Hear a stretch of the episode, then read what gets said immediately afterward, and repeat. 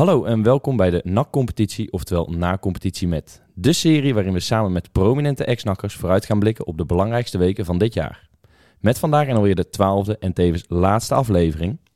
Bij deze oud-trainer is het NAC-gevoel met de paplepel ingegoten. Hoe kan het ook anders als je vader de grondlegger is van het avondje NAC? In 2008 tekende hij voor het eerst als trainer van NAC. Met een derde plaats het jaar daarvoor liet Ernie Brands een loodzware erfenis achter. Het leek hem niks te doen. Met een tijdelijke koppositie en een knotsgekke play-off-ronde plaatste hij zich met NAC voor Europees voetbal. Na verschillende uitstapjes als trainer kwam hij in 2015 weer terug bij NAC. Dit is helaas onlosmakelijk verbonden met de tranen. Die tranen naar Rode JC. Hij bleef het jaar daarna negen wedstrijden uh, in de Jupiler League, maar werd daarna aan de kant gezet. Hij maakte alles mee, van succesvolle play-offs tot die play-offs in 2015. En daar ga ik het in deze laatste aflevering met hem over hebben. Robert Maaskant, goedemiddag. Goedemiddag, hallo. Allereerst, hoe is het met je? Goed. Kom, de, kom je de dagen nog een beetje goed door, ondanks uh, corona en alles? Zeker. Ik werk tegenwoordig bij, uh, bij een andere grote NAC-supporter, bij Hubert Rovers. Die uh, met European Football for Development Network, IFDN, staan wij een bedrijf in Breda overigens. doen wij alle sociaal-maatschappelijke programma's van voetbalclubs door heel Europa. Maar NAC is er onder ook een, een lid van. Dus uh, wij zijn nog uh, veel in contact met, uh, met ons clubje. Goed om te horen. En we hebben het al over ons, ons clubje. zijn er al wat, wat zenuwen voor morgen? Nee. Nee, ik merkte wel bij tegen de wedstrijd tegen Emmen dat, je, dat ik af en toe wegzette. Dat ik, dat ik het eigenlijk niet meer aan kon zien van, van hoeveel Emmen in de 16 was.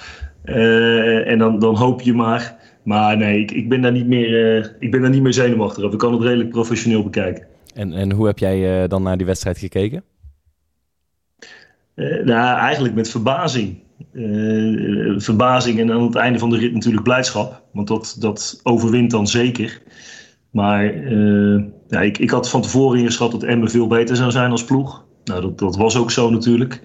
En dat je dan toch overeind blijft. En met een slecht Emmen en een, een stevig verdedigend nak ja, dat is een beetje wat je, wat je vaker dit seizoen hebt gezien natuurlijk. Dus dat is op zich, op zich knap. En het maakt geen moer uit hoe je daar komt. Het gaat om uiteindelijk hoe je, hoe je in die finale staat en of je promoveert ja of nee. Dus dat, dat was een knappe prestatie. Ja, en dan hebben we het er net al over gehad. Twee periodes bij NAC geweest. Hoe, hoe, kijk jij terug op, jou, op jouw tijd? Is er een bepaald hoogtepunt in al die jaren geweest? Ja, dat, denk ik wel, ja. Ik, ik vond, er zijn een aantal hoogtepunten geweest in, in, uh, in ieder geval memorabele wedstrijden. En dan moet je toch even denken aan het, uh, het bekerwedstrijd tegen Groningen thuis, uh, die, die ik geweldig vond. De thuiswedstrijd tegen PSV, die we, die we wonnen, waardoor we op de eerste plek kwamen na acht of negen wedstrijden. En uiteraard het, het winnen van de play-offs, want dat was, hoe je het ook went of keert is dat voor NRC is dat een hele knappe prestatie. En dat deden we ook uh, vrij overtuigend. Maar sowieso het voetbal toen met, met, met de spelers die we hadden, dat, dat vond ik uh, erg bij NAC passen en ook erg bij mij passen. En we noemen het net uh, je vader grondlegger van het avondje NAC. Krijg je dan als, als kind al, heb je dan, of, heb je dan een speciaal gevoel bij de club NAC? Ja, ik heb het een beetje tweeledig. Hè? Want ik ben, uh, um, ik, toen ik heel jong was, toen uh, stond ik hier al uh, op, met de carnaval. Met, toen ik vier was met mijn handjes omhoog op het Van Kootplein tijdens de carnaval. Want dat was de periode dat mijn vader hier ook al bezig was. Ja. Maar ik ben daarna, ben ik tot mijn achtste, nee, vanaf mijn achtste ben ik naar Deventer verhuisd. Omdat mijn vader toen bij Go Eagles begon. dus dat is een beetje tweeledig. Ik heb enorm veel sympathie voor Go Eagles. maar NAC zit daar zeker vlak naast. En uh, ik ben op mijn, moet ik het goed zeggen, volgens mij mijn zeventiende heb ik nog in de, in de A-jeugd gespeeld bij NAC in die periode. Dus ik heb ook het shirt gedragen. En ja, dat, dat zit dan toch wel dat zit in je. En je moet niet vergeten, ik woon hier inmiddels alweer uh, meer dan twintig jaar in het mooie Ginneke. Dus dan, dan heb je wel hard voor de club. Ja, en dan inderdaad, dan kom je uiteindelijk kom je, bij NAC terecht als trainer in 2008. En dan is de voorganger, Ernie Brands, die wordt derde met NAC. Denk je dan niet ja. even van shit, hoe, hoe, hoe, hoe ga ik dit evenaren? Nou, ik zou liegen als ik niet zou denken van goh, hoe is het mogelijk? En uh, de, de opdracht die ik meekreeg toen ik, toen ik de eerste gesprekken ging voeren, van joh, overigens stonden ze toen nog geen derde. Nee. Uh, maar men, en dat, dat, is, dat is misschien wel eens vervelend om te zeggen, maar, maar men binnen de club, en dat waren alle geledingen, wilde verder. Niet meer door met Ernie Brands. En ook, ook de spelers hoorden daarbij overigens. Dat is, dat is netjes geweest dat het niet naar buiten is gekomen. Maar die druk werd natuurlijk wel hoog. En, en Ernie werd niet geheel onterecht waanzinnig populair. Uh, door die derde plek. En het was natuurlijk een, een voetbal wat, ja, wat, wat, misschien niet helemaal bij NAC hoorde. Hè?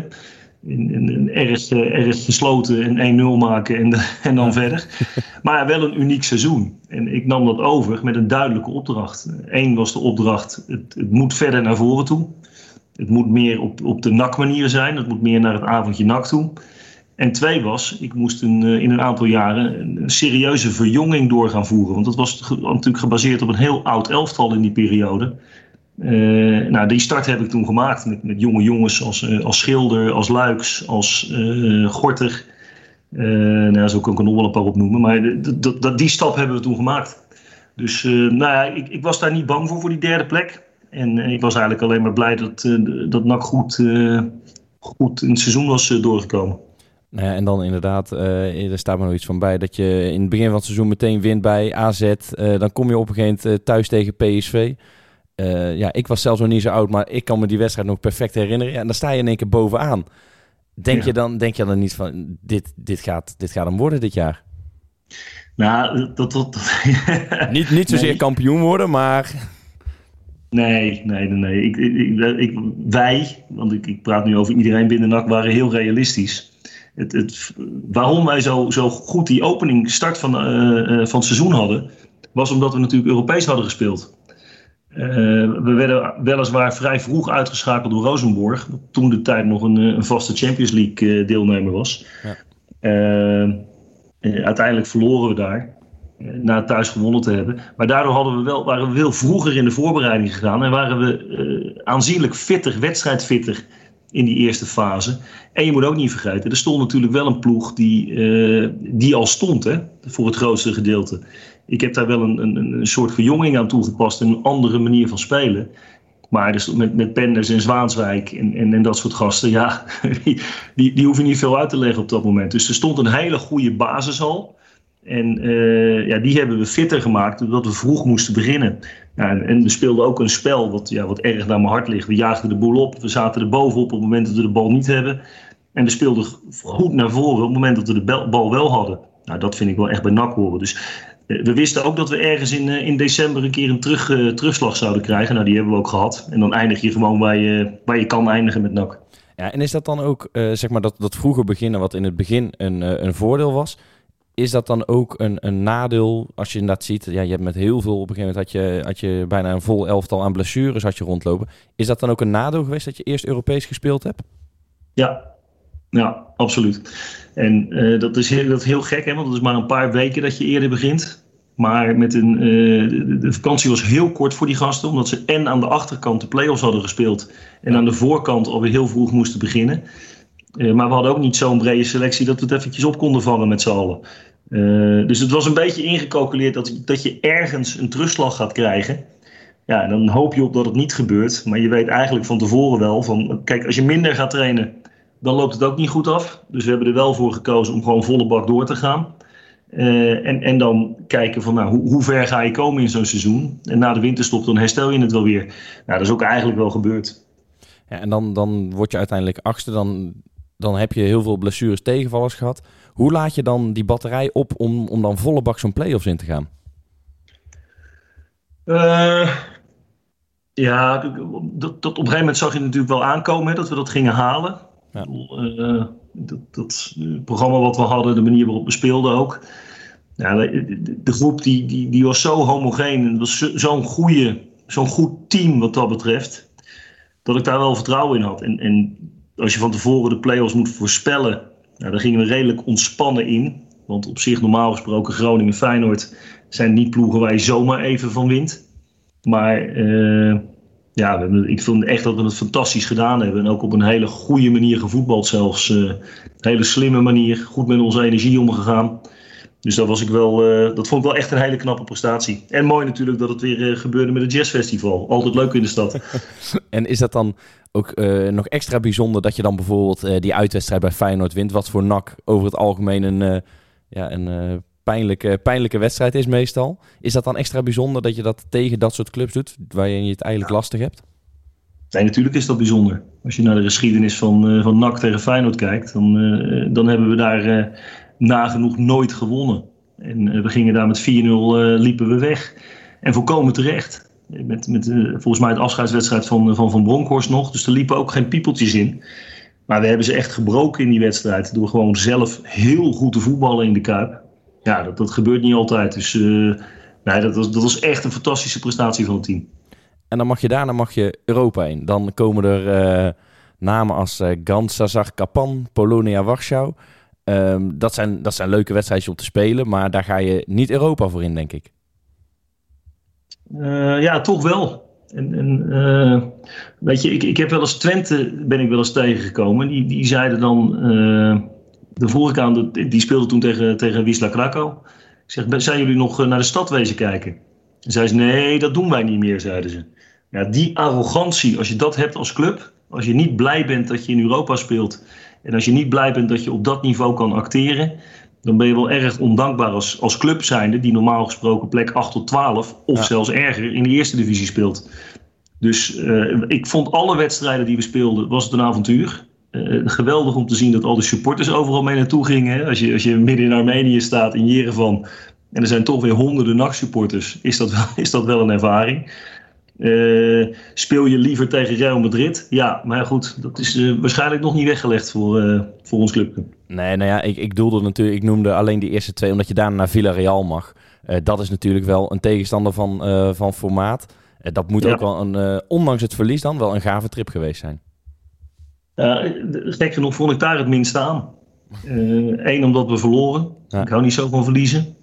En Twee, ja, we zaten daar in een hotel op een, eh, op een industrieterrein, een minuutje of, uh, minuutje of tien van het stadion af. Uh, we hadden de thuiswedstrijd natuurlijk, natuurlijk al verloren. Met, met een, vond ik, een onterechte derde goal van de dag Pires die hem nam, die vrije trap. Uh, scheidsrechter had niet gefloten. En die had wel naar zijn fluit gewezen. ja, daarvoor waren we kansloos. Los van het feit dat we in Villarreal de ene naar de andere ziek werd en ziek, zwak of misselijk werd. Dus we speelden ook nog eens met een, eh, met een geïmproviseerd elftal. Met een aantal jongens op de bank. Om de boel maar heel te houden voor de volgende wedstrijd. Ik dacht dat dat tegen Heerenveen was toen. Uh, dus dat was, was kansloos. En ik, ik vind kansloze wedstrijden ben ik niet zo van. Ja, dat klopt. Helemaal gelijk in. Dan kabbelt dat jaar daarna voort. Uh, zijn er wel wat hoogtepuntjes. Uh, maar geen noemenswaardig seizoen. Je wordt gewoon keurig, keurig blijf je erin. ja, play-offs wordt net niet gehad dan daarna komt er best wel een onrustige periode aan uh, bij NAC, denk ik zo. Uh, ik moet even nadenken. Ik denk dat ik toen weggegaan ben, hè? Ja, dat klopt. En toen uh, was het ook inderdaad de financiële malaise. NAC kreeg een punt in mindering. Uh, ja. ja hoe, hoe, heb jij dat ja. ervaren toen? Nou, die, ja, die punt in mindering was natuurlijk vervelend. op het moment dat je het seizoen gaat beginnen. we hadden, speelden nog een wedstrijd zonder publiek ook nog. ik weet niet of dat seizoen was, maar tegen Heracles. Ja. Dat was de straf die, uh, omdat de fakkels het stadion in waren gegaan. Een van de meest sfeerrijke wedstrijden, maar daar werden we wel redelijk hard voor gestraft. Het was de wedstrijd tegen ja. Groningen, dacht ik, hè? Met die fakkels. Ja, ja. ja. ja en het, wat het verhaal natuurlijk was, ik had drie jaar bijgetekend. Uh, dus ik was twee jaar trainer geweest en ik had drie jaar bijgetekend. Nou, dat doet de club niet op het moment dat ze heel erg ontevreden zijn. Uh, alleen stonden we met, met champagne in onze handen, omdat we in de plus stonden. En we hadden een miljoen in de plus zelfs. Dus we konden doorgaan oogsten en doorgaan bouwen. En toen kwam in één keer het bericht van uh, we zijn nagenoeg weer failliet. Uh, met, met alle problemen van dien. Ja.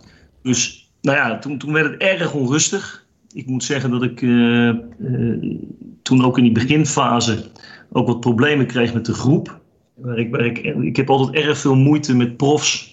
En dat is zeker niet om mijn eigen straatje schoon te vegen hoor. Want ik heb zelf ook ongetwijfeld dingen fout gedaan in die periode. Naar de groep toe. Uh, maar ik heb altijd erg veel moeite met spelers die zeggen: ja, het is zo onduidelijk. Dan denk ik: ja, hoe onduidelijk kan voetbal zijn? Er staat een doel van de tegenstander, daar moet je dat ding in schoppen. En voor de rest ben je al, al 20 jaar prof. Ben je heel je leven daarvoor opgeleid. Ga gewoon voetballen en doe je ding. En, en, en binnen de structuur die we aangegeven hadden, het was niet anders dan het seizoen daarvoor. Dus uh, ja, weet je, als het onduidelijk is. Dus daar had ik zelf een beetje de, de, P over in. En toen werd ik benaderd door, uh, door een ploeg die kampioen wilde worden in Polen. Dus ik heb daar lang over nagedacht. Uh, zo minstens lang over nagedacht. Dat, dat, dat speelde zich af in drie dagen, dus dat lang viel ook wel mee. Uh, de club kreeg door nog een transfersom voor mij. Nou, dat is ook redelijk uniek. Hè? Meestal kost het nak een uh, aardige zak duit als een trainer weggaat. nu levert het de club nog wat op. En heb ik die beslissing genomen om weg te gaan. Dat was, dat was voor de wedstrijd tegen Heerenveen. En toen heb ik dat, op woensdag werd ik, had ik voor het eerst contact. En op zaterdagochtend heb ik meegedeeld dat ik niet meer meeging. En, en hoe, hoe werd dat ontvangen? Ik kan me voorstellen dat het ook naar jou persoonlijk misschien wel vervelend geweest is. Ja, ik moet eerlijk zeggen dat ik, dat ik want ik zat in het vliegtuig uh, die zaterdag, dus ik heb daar niks meer van meegekregen. Zal ongetwijfeld zullen uh, supporters, uh, kijk, NAC-supporters zijn, zijn geweldig. Hè? Ik, ik, ben, ik heb laatst ook bij ESPN gezegd, ik ben niet zozeer fan van de club NAC, maar wel van de supporters van NAC. Maar daarbij aangetekend dat het natuurlijk ook af en toe een stelletje ongelofelijke lastige flikkers kunnen zijn. Die, die, die, die alles beter weten en het is nooit goed genoeg. Uh, dus op het moment dat ik was gebleven, was het niet goed genoeg geweest. En als ik wegging, zal het ongetwijfeld ook niet goed genoeg geweest zijn. Ja, je kan geen reken. Ik kan me nog een keer herinneren dat ik uh, een wedstrijd had waarin ik Jonas Kolka inbreng. En uh, 10.000 mensen fluiten. Want het was de verkeerde wissel. En die maakte winnende goal. En heel de wereld stond op zijn kop. En, en de trainer had gelijk achteraf, weet je wel. Ja. Zo snel kan het ook gaan. En, en dat is nu natuurlijk ook weer een klein beetje het verhaal. Met de afgelopen week met Immers in de spits ja, soms doe je als coach wel eens wat, wat je goed hebt, hebt over nagedacht. En dat kan dan goed uitpakken. Dus, maar ja, ik, ik ben weggegaan en eh, dat is voor mij een uitstekende beslissing geweest. Want ik ben kampioen geworden in Polen met Wisla. Uh, wat, een, een fantastische ervaring was. Mijn, eh, mijn, zoontje is daar geboren ook. Dus ik heb daar een, een, hele goede tijd gehad. En ja, NAC had natuurlijk een wat minder seizoen. En het is daarna ook niet zo heel veel meer beter geworden. Voornamelijk ook door de financiën trouwens. Nee, dat klopt. En dan inderdaad, eh, nou ja, je, achteraf kan je zeggen, je ziet het aankomen. Het gaat een keer gebeuren dat we, dat we eruit gaan. Dan in 2014, 2015 was het heel aannemelijk. En dan uh, stap je toch in. Was er, uh, was er twijfel om in te stappen? Ja. Ja, weet je, ik, ik zat in de MLS op dat moment. Ja, klopt. Was de, de, rechterhand. De, de, wij werkten met een technisch directeur, Greg Burhalter, die nu bondscoach is. Uh, en ik was zijn veldtrainer. Dus ik deed ook hetgene wat ik het liefste wil. Het liefst op het veld staan met die gasten bezig. En Greg was eigenlijk de manager. Uh, we draaiden goed dat seizoen. We haalden ook de, de finale van de playoffs. En uh, nou, dat, zegt in Amerika wat. En het speelde al een tijdje. Dat, dat, het rommelde bij NAC. Nou, dat was die situatie met Gert-Jan van Beek, die, eh, die een gesprek had. En die heeft het toen weer afgezegd. Alles kwam in de publiciteit. Dus ik heb, ik heb daar best wel over, lang over na moeten denken. Uh, er was iets wat heel erg meespeelde voor mij. Uh, mijn vader, die je net al even benoemde, de, de grondlegger van het avondje NAC, die werd aan zijn hart geopereerd. Die kreeg een open hartoperatie. En uh, dat heeft ook meegespeeld in mijn beslissing om terug te komen naar Nederland. En nou goed, ik, ik had, en dat, dat zal ik altijd blijven houden als ik ergens instap, het volste vertrouwen dat ik 100% erin zou stappen en dat we ons nog konden redden. Dus ik heb dat in de winterstop gedaan. En nou, eh, dat, dat, is op een haar na goed gegaan. En uiteindelijk, daar zullen we het waarschijnlijk zo nog wel over hebben. Een van de dramatischste wedstrijden die we, die we ooit gehad hebben binnen het stadion, denk ik. Vlogen we er alsnog uit. Maar we zijn ongelooflijk. Als Mats de bal maakt op de lijn uit bij Ajax. Die 0-0 die we speelden daar in de arena. Dan zijn we gewoon veilig. En daar zit ook die wedstrijd van Dordrecht nog bij. Die we met 7-0 voor moeten staan. En die we uiteindelijk gelijk spelen. Nou, dan praat je al over, uh, over minimaal vier punten die we verloren. Die ons gewoon veilig gespeeld hadden. Dus dat zit me nog steeds dwars, moet ik eerlijk zeggen. Dat we toen niet gered hebben. Nou ja, want ik, ik heb het hier staan. Uh, het begon ineens toch te draaien. Je wint uit bij Cambuur. Uit bij, Go, uh, uit bij Utrecht. Van Go Ahead thuis met die bal van Tigerdouini laatste minuut. Is dan zo'n zo'n 2-2 tegen Dordrecht of bij Ajax... is dat dan een kantelpunt dat je denkt... ja shit, dit weet je op zo'n moment... deze gaan we misschien wel tekort komen? Ja, bij Dordrecht zeker. Kijk, Ajax niet, want daar verwacht je niet dat je punten nee. gaat halen.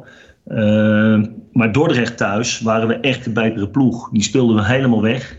En desondanks kwamen ze terug. En daar hebben we alles aan gedaan om dat nog te draaien. En dat gebeurde. Dat was ook een enorme frustratie. Dat heeft nog ook een duck-out gekost in het stadion. Die, die beelden kan ik uh, inderdaad nog voor me, ja. voor me zien. En, en ja, dan zeggen mensen, ja, die Maaskant is gek geworden. Maar ja, als we die wedstrijd gewonnen hadden, dan waren we over Heracles heen gegaan. En Heracles zegt altijd van ja, we hebben zo'n fantastisch beleid en we hebben het allemaal zo goed gedaan en stapje voor stapje. Maar als wij die wedstrijd hadden gewonnen, wat makkelijk had gekund, echt makkelijk, dan waren wij over Heracles heen gegaan. Dan hadden we die week erop Heracles thuis gehad. Uh, waarbij we wat sterker in ons spel hadden kunnen spelen. Dan hadden we niet hoeven winnen, maar ook met een gelijkspel tevreden kunnen zijn zelfs. Nou, daar, daar lag onze kracht ook nog wel uh, vanuit die organisatie. En uh, ja, dat gooide het hele scenario in de war. En, en die, die, wedstrijd thuis tegen Heracles ging Jelle nog niet vrij uit bij de eerste goal. Punt 16 die er zo in vroeg. Ja, als je, ik moet zeggen, ik denk er nooit over na. Maar als je het nu terughaalt, dan, dan komen al die details weer terug. Ja. En uh, ja, we hebben, daar, we hebben daar gewoon hele goede stappen gemaakt dat seizoen. En uiteindelijk moesten we toch die play-offs in. En nou, ook die hebben we heel goed voorbereid. Maar helaas is dat uh, niet goed gegaan. Ja, want eh, dat heb ik hier inderdaad ook. De play-offs gaan heel goed. Je wint uh, drie van de vier wedstrijden. op dat moment dacht, was ik best wel gerust. Dat ik denk, nou, dit, dit komt wel goed. Was dat voor jou ook zo?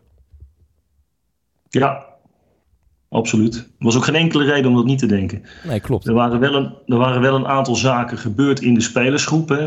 Denk even aan, uh, aan Jurie de Kamps, die, uh, die ik eruit heb gehaald. Omdat hij toch niet met, goed met de druk om kon gaan.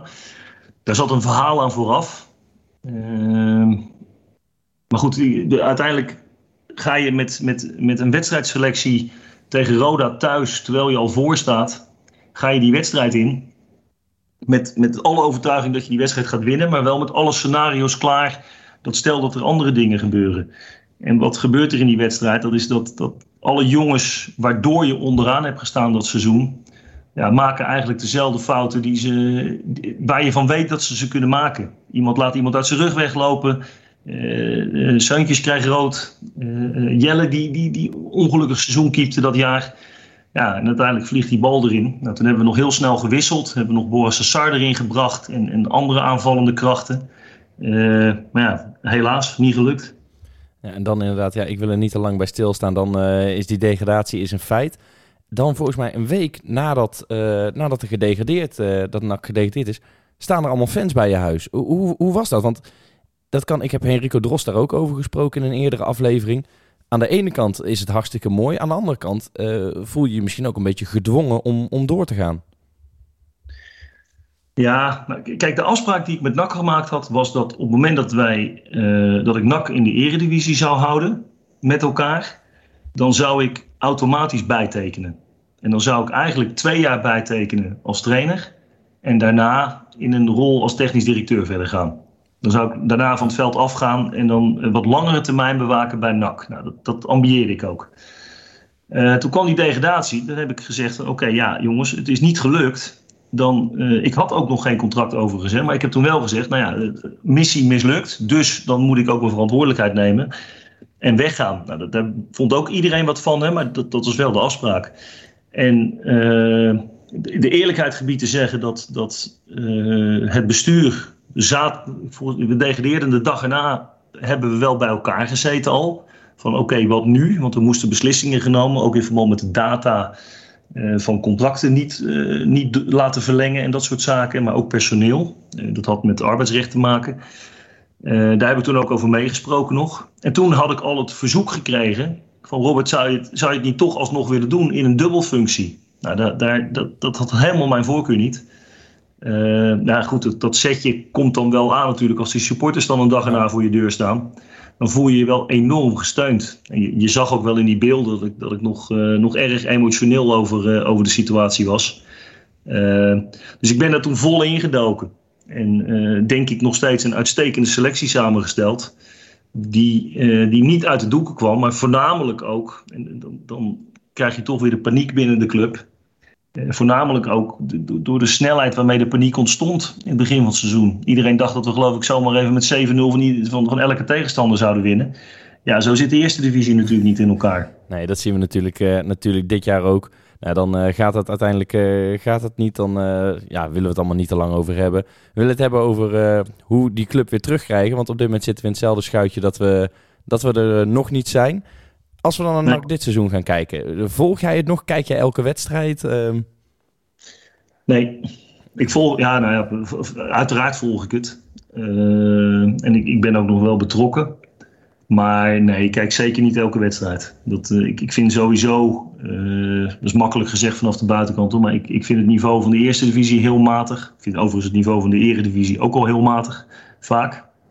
Maar ik vind ook dat NAC te weinig in een stijl gespeeld heeft die, die bij de club past. De wedstrijden die ik gezien heb. En daarnaast vind ik er geen reet aan als er geen publiek zit. Weet je, ik zeg ook, ik ben fan van de fans, van, van de sfeer die er heerst binnen de club. Maar als het een leeg stadion is, dan eh, kan ik heel moeilijk 90 minuten kijken. Ja, dat is natuurlijk eh, voor meerdere supporters een, eh, een pijnlijk punt dit seizoen geweest. dan zien we ook weer bij NAC heel veel onrust dit jaar, zowel weer op als naast het veld. Dat moet voor jou ook ergens herkenbaar zijn. Ja, ja. en dat, maakt nog steeds de, een van de moeilijkste clubs van Nederland om, om binnen te functioneren. Iedereen wil zijn, wil zijn, zijn zegje doen over de club. Uh, er zitten altijd kolonnes links en rechts. Iedereen heeft bepaalde belangen. Wat ik wel heel slecht vond dat er ook mensen betrokken waren die verder geen verantwoordelijkheid hadden, maar wel mee gingen praten. Ik vind altijd dat je een bepaalde verantwoording moet hebben. Uh, ik, dat ging in dit geval bijvoorbeeld over een groepje even met, dat, dat met het technisch hart, hè, waar, waar Pierre toen nog even een tijdje in gezeten heeft. Uh, ik denk dat, dat, dat je dat moet voorkomen. Mensen met club clubliefde moet je zeker gebruiken, maar wel ook een bepaalde verantwoording laten nemen in die situatie. En nu hebben te veel mensen het voor het zeggen op de achtergrond, die zelf niet verantwoordelijk kunnen gehouden worden. En dat vind ik een slechte zaak. Ik vind op het moment dat je dingen wil zeggen, dan moet je er ook aan gehouden kunnen worden. En dan uh, gaan we natuurlijk uh, ook, we hebben het nu bestuurlijk, gaan we natuurlijk ook op het veld kijken. Uh, het is positief gezien nog maar één wedstrijd verwijderd van de Eredivisie. Heb, jij, heb jij daar vertrouwen in dat dat goed gaat komen? Ja hoor, waarom niet? Ik, uh, ik, ik vind het 50-50. Ik zal eerlijk bekennen dat ik ook NEC niet, uh, niet, niet wekelijks heb gevolgd. Ik vind, ben wel onder de indruk van beide uitslagen. 4-0 tegen Almere en 3-0 tegen Roda. Dat vind ik grote uitslagen in zo'n play-off. Uh, dus het zal er zeker niet makkelijk worden. Maar ik, ja, het is één wedstrijd, het is een finale. En, en als je Emma uitschakelt, dan kan je ook NEC uitschakelen, lijkt me. Dus dat, ja, ik heb daar wel vertrouwen in. in. In dit geval is het natuurlijk ook wel prettig dat je een aantal gasten hebt lopen die, uh, die toch wat meer ervaring hebben. En die toch wat meer weten wat er te halen valt in, uh, in, in echte belangrijke wedstrijden. Dat is gekoppeld aan de kwaliteit van jonge, van jonge spelers. Ja, en is het dan bijvoorbeeld ook, uh, zeker ook als we naar die wedstrijd van Emmen kijken. Jullie hadden twee wedstrijden in jullie tijd in die play-offs in 2015. Was het er maar één geweest uh, achteraf misschien. Uh, is dat nu ook een voordeel voor NAC, denk je? Ja, denk ik wel. Denk ik wel. Ik denk dat dit NAC zich beter kan handhaven in één wedstrijd. dan dat ze meerdere wedstrijden moeten spelen. Kijk, op het moment dat je echt goed bent, dan, dan, dan had je, was je bij die eerste twee geëindigd. En dat had natuurlijk makkelijk gekund. Als je, als je kijkt naar uiteindelijk hoe dichtbij je nog bent geweest met het aantal wedstrijden die je zomaar weggegeven hebt door, door, door niet goed te spelen. Dan, dat geldt overigens voor andere clubs ook. Want ik heb Almere ook gevolgd. En die, hadden ook net zo goed uh, negen punten meer kunnen hebben op hun gemakkie. Maar ja, ik denk dat het een voordeel is dat het één wedstrijd is. Ik denk ook dat het een voordeel is dat, dat, dat spelers nu voelen wat er gebeurt in Breda. En dat hebben ze natuurlijk het hele seizoen niet gehad zonder publiek. Maar als ik zie de, de vlaggen die overal hangen, de, de, de, sfeer die er is, de vuurwerkacties. Ja, waanzinnig. Echt waanzinnig. Dat doet je wat als speler. Dat moet, uh, moet inderdaad, uh, ja, moet haast wel. Ik bedoel, als ik daar mezelf voel, dan voel ik hem ook wel komen. Dan ben ik ook wel benieuwd naar de, naar de voorspelling van Robert Maaskant. Die gaan we natuurlijk aan de hand van de glazen bol competitie en de daar, daarbij behorende jingle voorspellen. Daar is hij weer voor de, voor de laatste keer. Um, ja, ik wil van jou natuurlijk een exacte uitslag weten van de wedstrijd zondag. Ik, ik ga volledig opportunistisch, zonder enige kennis van, van, van NEC en de opstelling van NAC wat dat betreft, of de voorbereiding, ga ik roepen dat wij gewoon met 3-0 winnen. Kijk, dat zou, zou goed voor het hart zijn als het een keer 3-0 is. Um, Zo is het. En uh, wie gaat er uh, de topscorer van NAC in de playoffs worden? We hebben natuurlijk al vijf doelpuntenmakers gehad. Um, allemaal met één doelpunt. Wie, wie gaat het worden? Oeh. Nou, dan ga ik toch voor, mijn, voor de jongen, een van de weinige jongens die ik nog in mijn selectie heb gehad, Ella Lucci. Heeft natuurlijk een geweldig seizoen nu. Heeft er ook al eentje gemaakt, dus zou een mooie ja, keuze zijn. Die poeierterrein, die poeierterreintje van 25 meter in de kruising, al, in, al na een minuut of vier. En dan vlak na rust nog één. Dan is die spanning een beetje weg. En dan mag, mag Van Hooydonk de laatste erin tikken. Na, na, net nadat hij erin gewisseld is voor Immers. Daar, daar, nou, ik teken er meteen voor. Ik, ik zie het ook wel gebeuren. Ik hoop het. Mooi. En daarmee, ja, we hebben ondertussen een goed half uur vol. Daarmee komen we ook aan het einde van, van deze aflevering. Uh, ook aan het einde van, uh, van de serie. Twaalf afleveringen lang uh, voorbeschouwd op de na-competitie. en morgen moet het dan gaan gebeuren tegen, tegen NEC. Ik wil, Robert, ik wil jou enorm bedanken voor je tijd en voor, voor de mooie verhalen en anekdotes die we van jou hebben mo mogen ontvangen. Graag gedaan. Hupnak, zet hem op morgen. Helemaal goed. Veel plezier uh, morgen bij het uh, beleven en het toeleven naar de wedstrijd. Vergeet vooral niet in te schakelen. Om uh, twee uur verzorgt de B-Side Reds een vier uur lang durende voorbeschouwing op die wedstrijd. Om twee uur dus op YouTube. Veel meer info daarover op de site. En tot dan.